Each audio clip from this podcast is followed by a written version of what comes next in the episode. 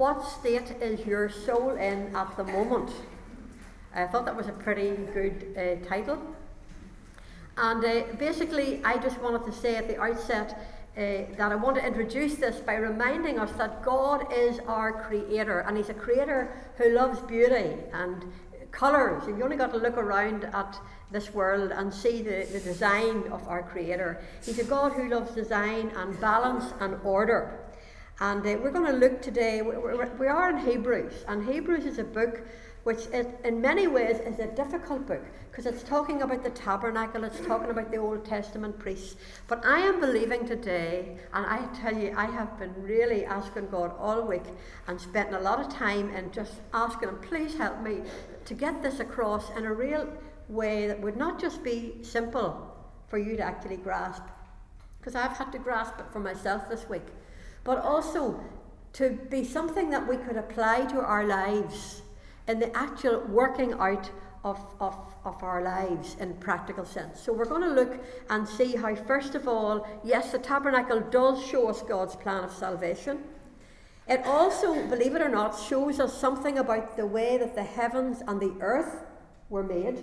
And we'll be touching in on that. And there's a reason for that. And thirdly, uh, we're going to see that the tabernacle shows us how God originally made us in his image. Remember, God is three in one Father, Son, and Holy Spirit. And we're going to see through this talk today, with God's help, with the Holy Spirit's help, we're going to see that God originally made us in his image to be tripartite, or if you like, people who have three parts. That we're made, God is Father, Son, and Holy Spirit, but we have three parts. We are body, soul, and spirit. And God originally designed man that the body and the soul and the spirit would be in complete harmony with God. That's why God was able to walk through the Garden of Eden and just have a chat with them. And everything's perfect. Because that's the plan that God had at the beginning. But the problem is that sadly sin entered the world, and you all know that story, and I don't need to go into that again. But you know that they listened to the lies of the enemy instead of listening to what God said, and God had told them that the day that they would eat of the fruit of that tree in the garden, that they would surely die. And the enemy said, What? That's nonsense. And so they listened to the, to the lies of the enemy, but when they did turn away from God, God's word did come to pass as it always does because they did surely die. And how did they die? Well, they didn't die physically, but the spirit part of them that God had made, it died. So it was a bit like all of a sudden their spirit that had been alive and connected with God, it, the spirit part died and they couldn't connect with God in that same way. And not only did the spirit uh, die, but the physical body began to disintegrate because from that moment on they started, their body began to go into decay. God didn't plan for us to, to die. Originally, we, our bodies were, would not have died. But from that moment, they started to die. And of course, we all know that, that our bodies are decaying as, we, as we're getting older. And thirdly, not only did it affect our, our, our, our body, not only did it affect our spirit, but it affected our soul because our souls became lost. Now, your soul is your mind and your will and your emotion, your emotions. And I think that I really want to get that. When you talk about your soul, we're talking about your mind and your will, the way the way you think and the what you do, and your emotions. And sadly, your soul became lost, it went on its own way and got separated from God. So that's what happened uh, at the Garden of Eden. That's what happened when sin came into the world. And on top of that, the world, the actual physical world, was affected as well because uh, it changed as well. And if you read Romans, we haven't time to do it, but I've given you Romans 8 19 to 30, 23. It tells us that even now the world's crying out for the final redemption because sin impacted our world as well. Because sin hurts Sin brings pain, and sin means that we turn away from God. We aren't lined up with God. And so Jesus Christ came, of course, to fix that. But we're going to look at the tabernacle, and the only way that I could think of doing this was to use this board thing. So we're going to trust God to help me because um, it's not going to be too big of a sketch, like. But uh, we're going to. I'm going to hold this. I'm trying to do about ten things at one time here. So yeah, I wanted you to see that the tabernacle was like a great outer court Okay, so there was an outer court. There was actually fences that went the whole way around, and even bother drawing those. But that whole area was the, known as the outer court. And inside there were like two rooms inside, if you like. There was a room here, and another one here. And this one was called the Holy Place. And this one was called the Holiest of All. Now, I just wanted to write that before we do anything, so you can get a picture. That's what the tabernacle looked like. And you see, God's a God of design. It wasn't just made like that for no reason. But we're going to see today how this ties in with you and ties in with me. And the tabernacle, it later became the temple. So the tabernacle was the, the, the origin. Later on, the, t- the temple became a permanent building. But this was a, a building that they took with them through the wilderness. And as they moved, they would have stopped and they would put this up, erected this tabernacle in the wilderness as a place to meet with God. Later on, when they got to live in Israel and started to live permanently there, then they built a permanent building. That's what it's called the temple, but they're basically for the same job. So, this was the original tabernacle, and this was where God's presence dwelt. God's presence was here in the holy place. And that's where God and, the, and God told Moses that he had to make this tabernacle, and everywhere they went, that they were to bring this with them. And God said, It's because I want to be with you. It's because I love you so much that I want my presence to be with you everywhere you go. And so they carried this, this with them, and God dwelt in this holy place and a thing called the Ark of the Covenant, which we'll go into at another time. But uh, God also told Moses not only to make this tabernacle in a certain way, in a certain design, but he told Moses to get some priests organised to come from the family of Levi. They all came from the one tribe. And these priests were called Levites, and they, their job was that they would be priests, and they were to bring sacrifices for sin. There was sacrifices out here in the outer court, there were sacrifices done in the outer court every day. So if you're going to your work one day and you're going up to your job somewhere around Jerusalem, and you'd uh, go past and you'd look up and you would see that there was smoke going up, and you'd realise, ah, that's the morning sacrifice. And you'd be reminded that, that, that, that animals were being offered for your sin. And you would know that God was forgiving your sin because the animals were dying instead of you. Because sin always brings death. The soul that sinneth, it shall die, the Bible says. And so in the morning you would go up and then you're coming home from work in the evening and you're coming home and you'd look and you see the smoking up again and you'd remember, ah, that's the evening sacrifice. God had a, a morning and an evening sacrifice. Isn't that amazing? And we're going to see Jesus actually does a greater job because we have a 24 hour permanent, finished sacrifice that we can connect with God at all times.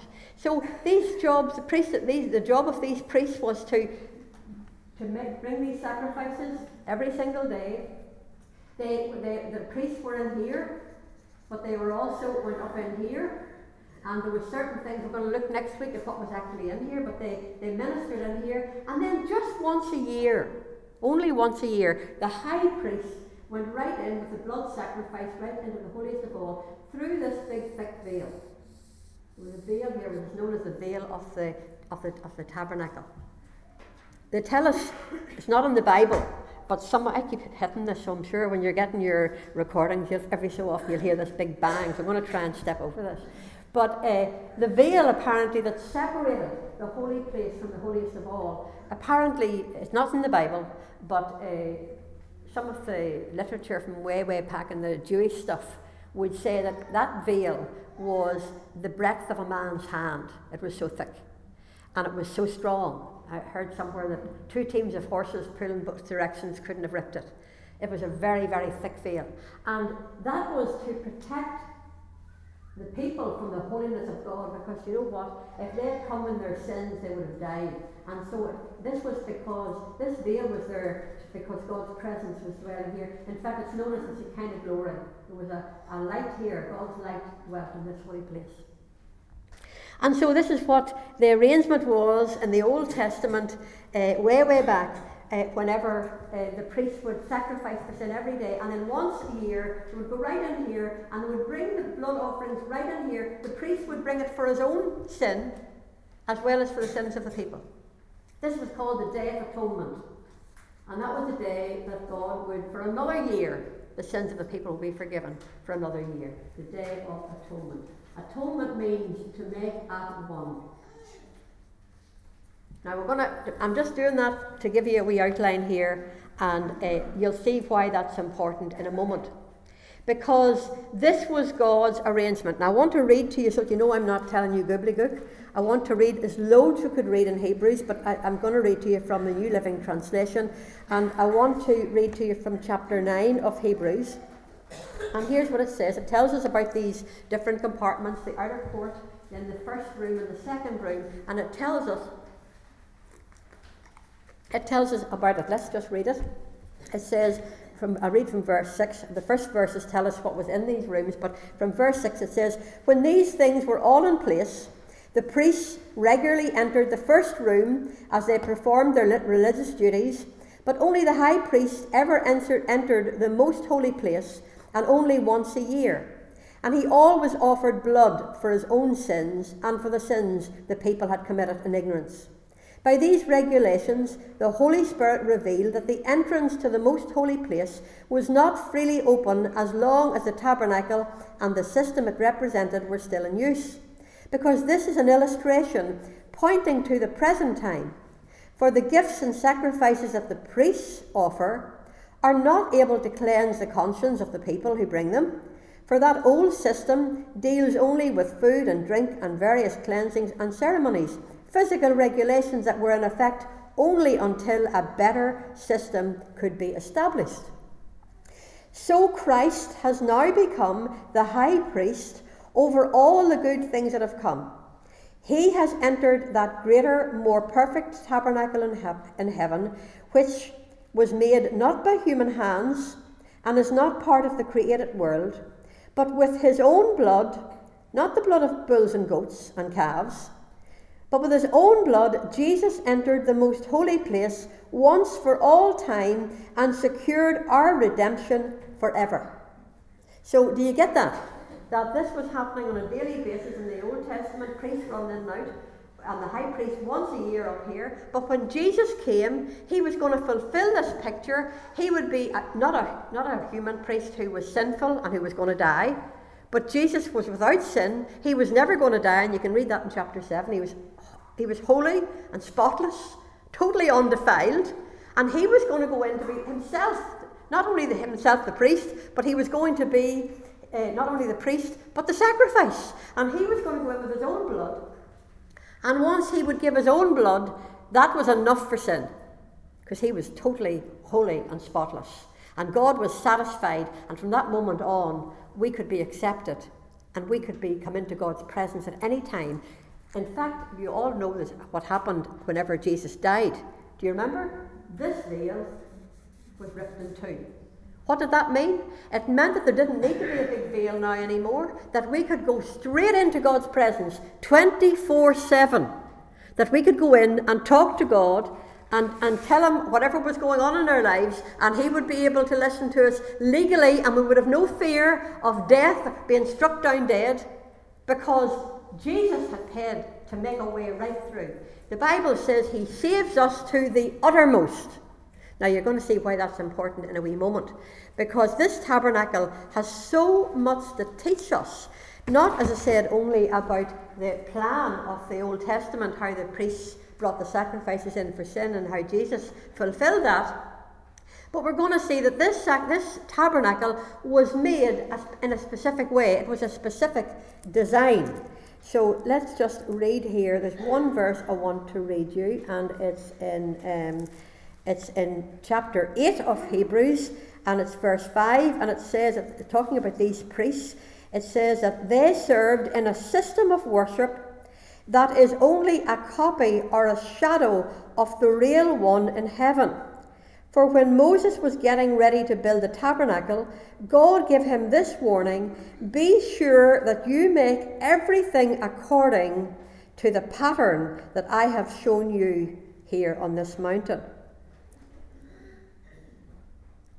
I'll read on another verse. But now Jesus, our high priest, has been given a ministry that's far superior to the old priesthood, for he is the one who mediates for us a far better covenant, which God based on better promises. And we could go on there and you could see uh, in a, quite a few places, it tells us that this design, this tabernacle, was a particular design. Now, here's why it's so important that you get this. Because this was not only, we're going to see in a moment, that the design of this tells us something about our body, soul, and spirit. But as well as that, it, it tells us, what did I say at the beginning? That this tabernacle is going to show us God's plan of salvation, but it's also going to show us something about how God created the heavens and the earth. You see, uh, the, the tabernacle, it had this outer part, then it had this inside the first room and the third room. That is three. That's three three areas within the, the, the, tabernacle.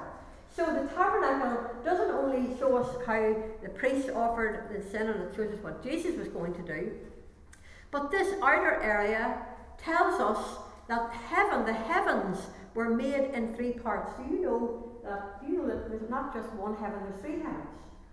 Put your hand up if you know that there's three heavens. Right now, the tabernacle is a picture of the heavenly places because the outer court is a bit like it's a bit like our Earth's atmosphere. Okay, where the birds fly, where we breathe. Apparently, I think it's only about 20 miles up there, isn't it? Before you break through into outer space.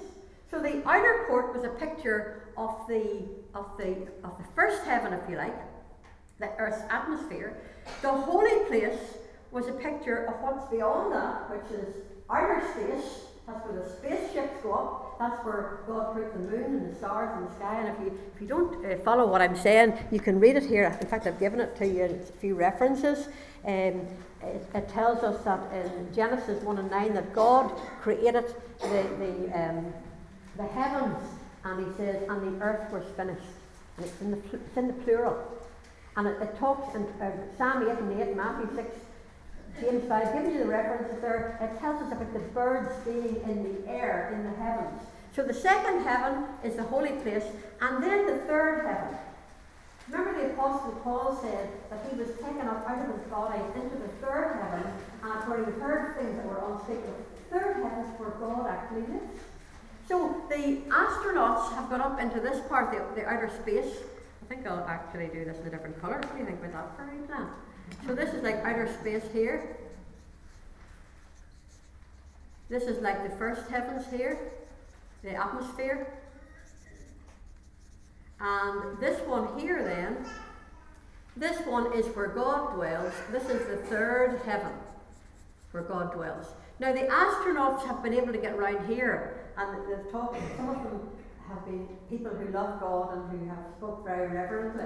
But some of them have sort of said, well, I didn't see God up here. Well, no, they wouldn't have. Because God was up here. And this part's blocked off to them. And God lives in the third heaven. So whenever you look at this now, what do you see? That you see whenever Jesus came, the priests could only go as far as they could go. They could go through this little this little tabernacle. They were able to bring the blood sacrifice here. Uh, then they were able to bring it in here and, and stuff in it here church. And then the one day in the year, the Day of Atonement, the priests could up here and this was as much as they could do. This was their uttermost. That's all they could do. And it was never enough to, to get rid of sin. People still had a conscience about sin, but God was pleased to cover the sin for another year until the next year, whenever the high priest would go in and do the same thing all over again. But do you see what Jesus did? The Bible tells us that Jesus came and he became the final sacrifice for sin, and he came as a perfect high priest who had no sin of his own, and he went right in here. Only it wasn't just into a building. He didn't bring his he didn't go into the tabernacle. He went right into heaven. That's what the Bible tells us. He went right into heaven. And so he he brought he went into the very presence of God. Do you see what he did? It says that he went through the heavens. If you read Hebrews 4, it says that he's our that, that, God, that Jesus actually went through the heavens, plural. I've given you the references in your notes. He went through the heavens with his own blood right into heaven itself. That's the difference. And that's why you and I are absolutely sure that, that what Jesus has done for us is enough. Now, here's the thing. Not only, are you still with me? Not only is this a picture of what the Old Testament priests did and what Jesus was going to do, not only is it a picture of the three heavens, but this is also a picture of us as being tripartite, or if you like, people who have three parts. We have a body, which here, Bert, give me another colour now, I've gone the red now for danger. We have a body, which is a bit like the outer court. We have a soul, which is our mind, will, and emotions. And we have a spirit. Do you see how the three line up? And do you see that, that, that whenever the high priests entered the, the, this outer place here, they, they offered sacrifices.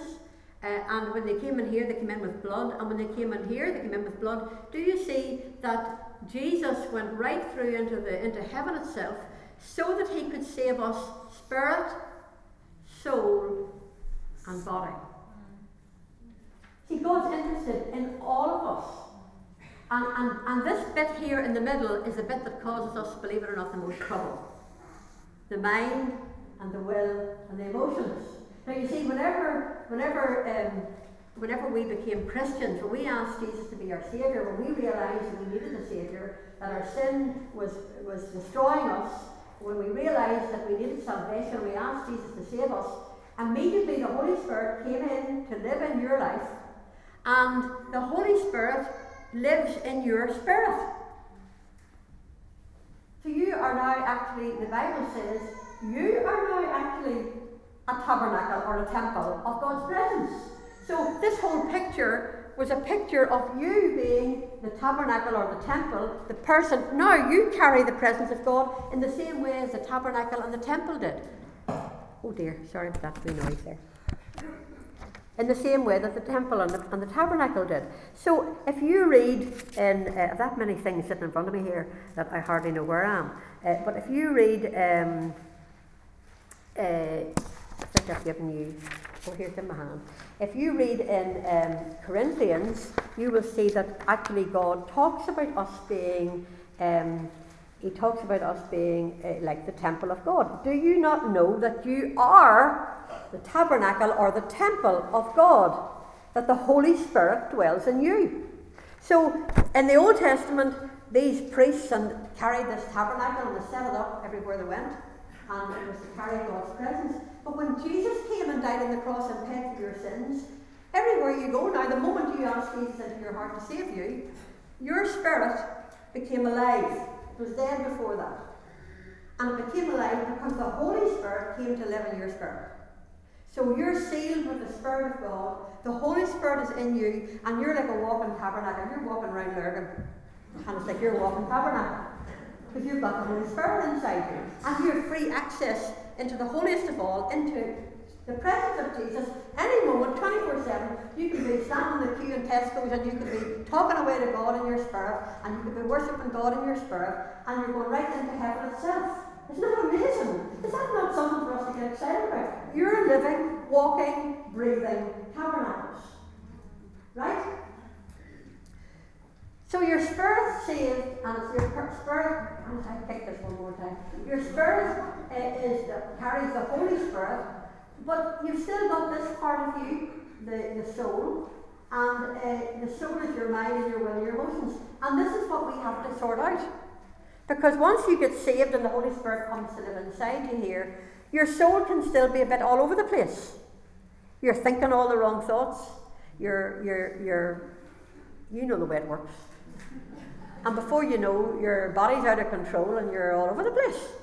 And so, what I feel that God has given to me, and I'll tell you, girls, I have wrestled with this partly because after Christmas I felt like my soul was all over the place. Do you ever feel after Christmas when you've been able to eat as much as you want, drink as much as you want, much sweet stuff. You know what I mean? Sleep whenever you want, get up whenever you want, no discipline, no nothing. Do you not find that after Christmas you're all over the place? Do you know why? Because your soul has been disordered. It's got out of sync.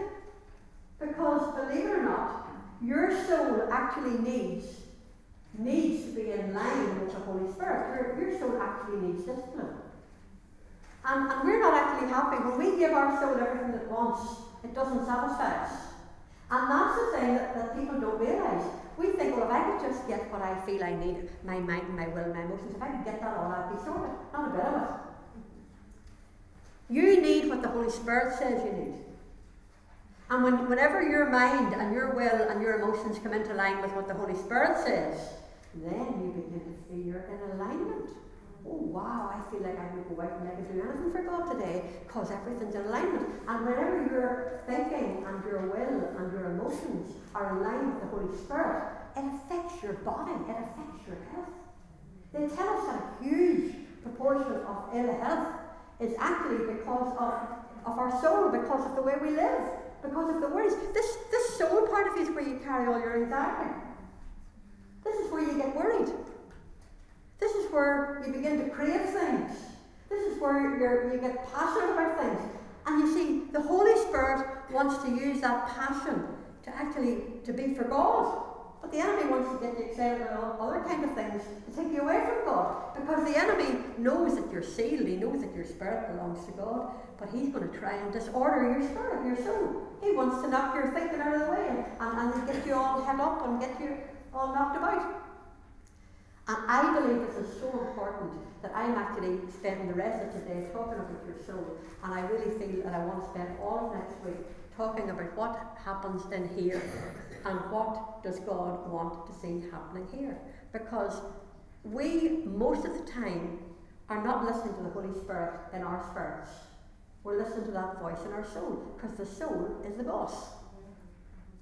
And it goes a bit like this. Okay, so your sugar level's too high after Christmas. You know it is, you don't feel that good. But actually, there's a piece of cake there, and you've already had a piece, and you're thinking, in your soul, you're thinking, I would love that piece of cake. And the Holy Spirit who's in your spirit, He's prompting you, he's, the message is coming from the Holy Spirit. That's not good for you. God's saying, I love you, body, soul, and spirit. And that's not good for you because you're not going to feel very good after you've had that piece of cake. But inside your soul, you're thinking, well, actually, I need that piece of cake. because there's just something in me that knows that I need that. And if I had it, I'd feel good. And actually, if I had it now, that would save me then, and I could do without something later. And so your mind, your will, your emotions begin to rationalise. Now, am I telling the truth here or not, ladies?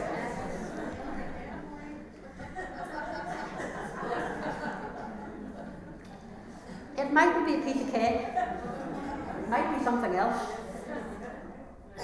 I might want to gossip about that person, maybe I shouldn't, but I need to tell her the truth, like I need to get it out there. It could be something else totally different. It could be, I just need, I just need a wee bit of, a wee bit of few drinks or something to give me a bit of a lift. There's no harm that. Now, uh, we're not going to get into a whole talk about alcohol because I, I don't believe that, that alcohol is totally banned, but being drunk is. And, our, our soul can begin to rationalise and begin to, you see, begin to, and, and you're thinking about that cake and you're thinking, well, you know what, I'll just have one piece and then that'll be me finished.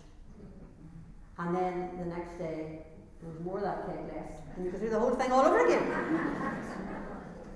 you see, there's something about our soul that is not working because this is the area that the enemy attacks. This is the area that the enemy wants to fill you up. If I kick that one more time. Um, but the Holy Spirit is here all the time, and that's why the Bible says not to grieve the Holy Spirit. Because when the Holy Spirit's prompting you about something in your life that you need to change, whenever we, uh, whenever we you know, go our own direction and listen to our soul instead of to the Holy Spirit, then the enemy can get us all in a tangle here. And then we wonder why we feel all out of sorts. It's because our soul has become disordered. And God wants to bring our souls back into order so that the Holy Spirit is filling our souls with what He says and we're in agreement with Him. Now, it's amazing how I believe because, because God can help us in this. Remember that the Holy Spirit's here, and the Holy Spirit speaks through mostly through God's word. In fact, we have to balance everything that the Holy Spirit says with God's word. And I wanted to read to you a verse in uh, Hebrews chapter 4 where it says that the word of God is alive and powerful. It is sharper than the sharpest two-edged sword, cutting between the soul and spirit, between joints and marrow and it exposes our innermost thoughts and desires. Nothing in all creation is hidden from God. Everything is naked and exposed before His eyes, and He is the one to whom we are accountable. So then, since we have a great high priest who has entered heaven, remember we said that he's gone into heaven, Jesus, the Son of God, let us hold firmly to what we believe. The, this high priest of ours understands our weaknesses for he faced all of the same testings that we do, yet he did not sin. So let us come boldly to the throne of our gracious God, and there we will receive his mercy, and we will find grace to help us when we need it most. So, what does it say? It's saying that the Word of God is sharp and powerful and sharper than any two-edged. Sword, it's powerful. It's sharper than the sharpest two-edged sword, and it cuts between soul and spirit. That means that the that the Word of God cuts between soul here and spirit. That's why the Word of God's so powerful. Because you see, the enemy doesn't want you to even take notice of the Holy Spirit. Even after you're saved, although the Holy Spirit's living in you, the old enemy's coming around and he's saying, hey, fill your mind, fill your ideas, your, your, your emotions with other things. And if he can flood you with stuff that's going on around you and get you all worried about this or all worried about that, or if he can get you uh, thinking, if, if I could just, if I could just do this and, and start acting independently instead of depending on God, then our soul very quickly will become disordered and will not feel the way we're meant to feel. Our emotions will.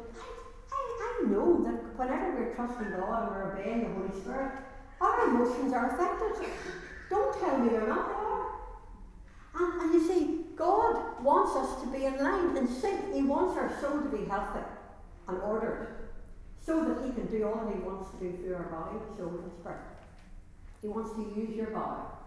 He wants your body to be actually set aside for Him. Thessalonians 5, I think it's 1 Thessalonians 5, says that we have been sanctified, set apart, body, soul, and spirit. God wants all of you. He doesn't just want a bit of you. He just doesn't want to bring that spirit part of you home. He wants, he wants, he wants to have dominion and to be able to use all of you, your body, for his service. Your mind, your will, your emotions. He wants it all to come into line with the Holy Spirit who lives and resides in your spirit. But the enemy does not want that. That's why it's so important to know the Word of God, because the Word of God can cut through right here. Did you ever read something out of the Bible and it just spoke right in there and you just knew God had spoken to you? That's what happened. It's come from the Holy Spirit that lives inside you and it's come right through here. And it says that the, that the Word of God can actually separate or cut between the soul and the spirit. That's why we know there's a difference. Your soul and your spirit are different. The Bible Hebrews 4 and 12 says that the sword of the Word of God is so powerful and so sharp that it can cut between your soul and your spirit. And that's why it's so important that you know the Word of God. Because there are times that you're going to need the Word of God to slice through and show you what truth is. And it actually says in Hebrews 4 and 12, it, it says not only does it cut between the soul and the spirit, but it says between the joints and the marrow. What's the joints and the marrow? your body. So it actually affects your body as well. The Word of God is so powerful. Now, over Christmas, I was feeling out of sorts, and I, oh dear, they're going to be. I was feeling a bit upside down, feeling that I wasn't the way I know that I can be with God, because I know whenever, whenever all's lined up, that's when I know I'm at my best. I know that's when I feel the best. I'm ready for anything and I know God's with me. And the enemy's constantly, and he does it very often through upheaval and through getting you out of your routine. And after Christmas, I was just, I was on the cake, I was on the cake course. That's bad during the day. I could do well during the day, but see night time. Buy all those bars of chocolates and, the, and those tins in the cupboards. I was really good at keeping William away from them. Ian says to me, and you're really good at keeping him from those, that, that chocolate, but you're not so hot at keeping yourself And you know, just a couple of days ago, I just felt like God really said, spoke to me. And he said, You're not enjoying me because your soul's out of sync. And you need to show the soul who's, who's boss. It's just like that. And then I read somewhere that the quickest way to get your soul back into order and let it know that it's not the boss is to do a bit of fasting. It doesn't have to be complete starvation of food. It could be fasting of television or something else. But I felt yesterday God was saying, fast. So I didn't have anything right up until my evening meal yesterday, nothing. That's no big deal, like that's nothing. But you see, even doing something as simple as that, I could feel my soul getting into shape again. I could, I could feel it was like giving a big sharp slap. You're not the boss. Holy Spirit's the boss. And you know what? This is why it's important to, to be aware of what's going on inside of us. It's important that we know what our soul needs. And our soul needs God. We need God's presence. I want to read a couple of things to you and then we're going to we're going to finish then. And we're going to continue with this next week.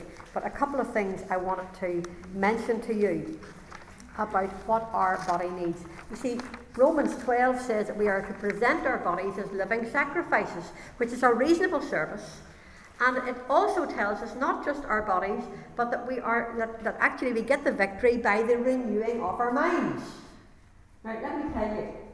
Your soul is controlled by your mind, your will, and your emotions. What do you think is the most important one out of those three things? What do you think? Your mind, your will, or your emotions? Which is the most important? Your will. Mind. It's a battle for the mind. The Bible says as a man thinks, so he is. So what's going on in your head will determine your, what your emotions will be and what you decide, what your will will be. So it's really important that your mind is full of the Word of God, and it's really important that you allow the Holy Spirit to renew your mind. What does that mean? It means that you begin to learn the Word of God, you ask the Holy Spirit to help you, and as the Holy Spirit uh, brings the Word of God to life for you, you begin to agree with that in your mind, your will, and your emotions. And when you get it into your mind, then your will and your emotions will come into line. How do we know that? Because because what we think we usually say. Did you ever notice that? Whatever you're thinking, we used to say, it'll come out eventually. It's not like you can try and keep it in, but if you're thinking of something long enough, it's going to come out and you're going to say it. And there are power in your words. Now, I'd love to read you a couple of, just a couple of lines of what Joyce Meyer says about this, because Joyce is the queen of this. She knows all about this, and she said some very, very powerful things. Here's what she says She says that every time you open your mouth, you're ministering death or life. Why does she say that? Because death and life are in the power of the tongue. That's what it says in, in uh, Proverbs 18, verse 21. And it says, Whoever shall eat the fruit of whatever you say, it will be for death or life. And she says every time you open your big mouth, well, she doesn't say that I am that wee bit. Uh, every time you, every time you open your mouth, you're ministering death or life, and whatever you dish out is what you're going to have to eat. That's why we talk about you eat your words, because what we think is what we say, and what our words have power. Uh, Joyce goes on to say that, that we have often heard the phrase, you're going to have to eat your words. And Proverbs confirms this truth because the words we speak have power to influence our lives. In fact, you may be eating your words right now, and that may be why you're not happy with your life. Your mouth may be getting you into trouble with yourself. And so, what you think is really important, and what you speak is really important, because that will determine what's in your mind, what's in your will, and how your emotions are. And I always say this if you start speaking something out and start saying, you know what, I'm going to speak out the truth that I am that I am more than a conqueror through Christ who, who lives in me. If I speak out that truth, then I will begin to feel that I'm more than a conqueror. If I go around every day and I say, Oh, I always, everything always goes wrong for me, and I always get it wrong, and I'll get it wrong again today because I can just sense this is a real bad day, and everything's going bad for me. If you start talking like that, you can be sure your emotions are going to come in behind that. Because your emotions will line up with your words, with what you're thinking and what you're saying. And so it's really important that we understand and actually get a grip of this for everyday life that we actually start to speak out what God says, what the Holy Spirit says. In the prayer room today, we were talking about the verse that was coming forth was that all things are possible through Christ. With Him, nothing is impossible. And we were speaking that out. That begins to change the way you feel, begins to change the way it'll change your decision making. If you begin to believe that God can do everything, then you're going to step out and you're going to you're going to behave differently because you're not going out with somebody, oh, it'll never work. That's like somebody crippling along like that. You go up your shoulders back and say, with God, all things are possible. Let's get at this. Let's do it. And so this is the way God wants us to learn. I think I've been going to start to read you something about 10 times and haven't done it yet.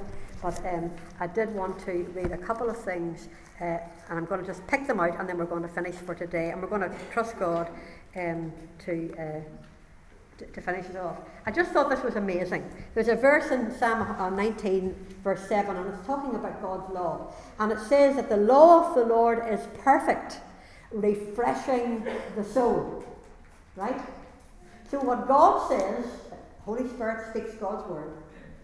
If we would listen to this, it refreshes the soul, it refreshes our will, our mind, and our emotions.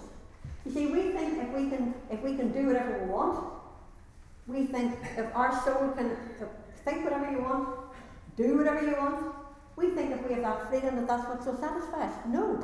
It says here in this wee book the ability to have everything you want actually does not satisfy your soul and it, it actually uh, can cost you your freedom. So when you let your soul loose, you're not going to be free. Your soul is going to take over because the enemy, remember, he's, he's the one that's trumping it, and he's going to bring you into bondage. So the only thing that can set your mind, will, and emotions free, the only thing that can is actually God.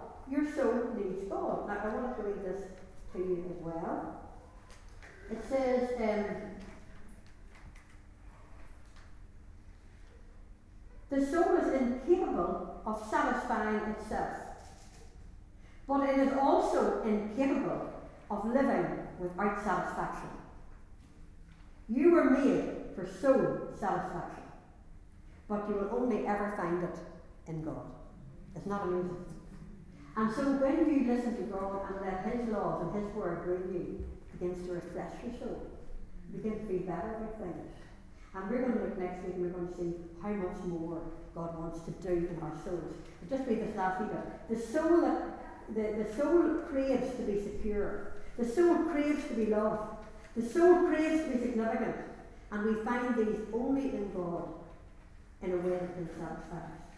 That is why the psalmist said to God, Because your love is better than life, my soul will be satisfied as with the richest of foods. There is so much more that we could talk about. We're going to talk about it next week. I am so excited about next week.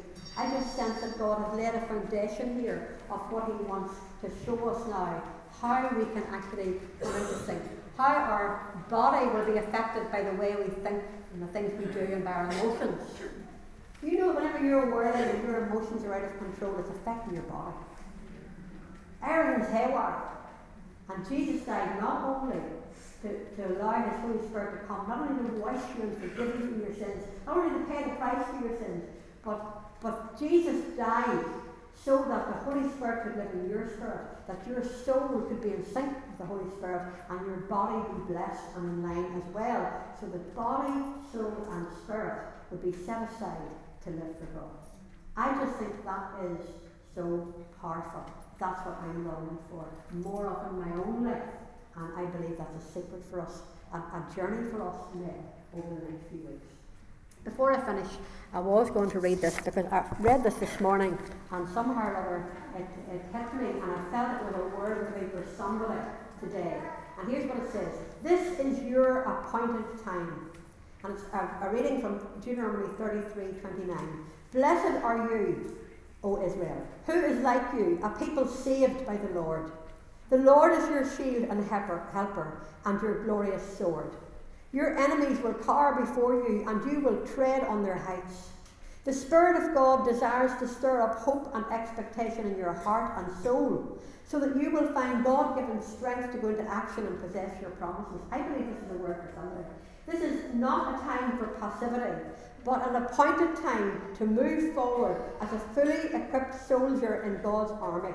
Your time of training is over, and the trumpet is sounding the call into glorious battle. I know we're constantly being trained, but there is a sense where there's a certain amount of training that sets you ready for what God's bringing you into. You will recover all the enemy stole and more. Rejoice that God's own shield and sword of glory is on your side. Today, make a conscious decision to leave behind doubt and fear and unbelief and refocus your attention on advancing with bravery and fresh courage into the territory that God has promised and apportioned to you. This is your appointed time. It's time to actively raise your faith and engage with God to press in for the good things He desires to give you, more than you can ever imagine or think. God asks, Do you believe that all things are possible? Let your answer be, Lord, I believe. Lord, I believe all things are possible. Lord, I believe. Let that be your response today. And let's journey over the next few days and let's see what God wants to do. Let's see how the Word of God is going to be so sharp that it's going to do an operation that's going to cut between your soul and your spirit and your flesh and release you into the more that God has for you. Lord, I thank you that only you, by your word, only you are able to do what we can't do. Only you can satisfy our soul. Only you can come and fill us and flood us, uh, Lord, with your righteousness. Only you can give us that help and empowerment that we need to bring our mind and our will and our emotions into line with you, Holy Spirit, that we might be one, that we might experience the truth of the atonement, the at one meant bringing our body, soul, and spirit at one with Christ. That we would know the power of your atonement, of all that you've done for us when you entered into heaven, and know that you're in heaven right now, sitting, even interceding for us, speaking on our behalf in heaven, interceding for us, alive, a risen Saviour who is urging us to keep going, to, to receive this by faith. We don't do it through stressing or striving, but by faith we receive the truth of what God says that by His Spirit, not by your might, not by your power, but by God's Spirit, says the Lord. The Holy Spirit can empower you. You just have to say yes. Amen. Okay, we're going to sing our final piece as well with my soul. Love you to stand and sing this. I would love that over the next few weeks if you'd be able to sing this song really more and more truthfully. That we would really feel that our soul was well, that our soul wasn't the boss, that the Holy Spirit was in control and filling our souls to fulfill God's purposes.